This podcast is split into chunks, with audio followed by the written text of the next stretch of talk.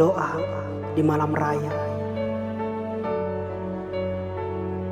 Doa adalah perjalanan paling sulit. Doa adalah mata duka dan gelisah hati. Ia akan menempuh tatah keabadian ilahi dalam sekejap tanpa berkedip mata.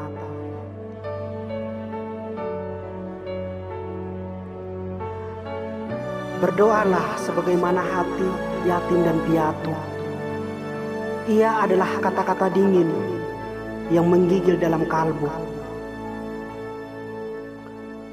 Doa adalah amunisi para sufi yang bersemayam dalam ruang kudus, yang bersemayam dalam ruang kudus, yang bersembunyi dalam ruang rahasia, perangkai sepi.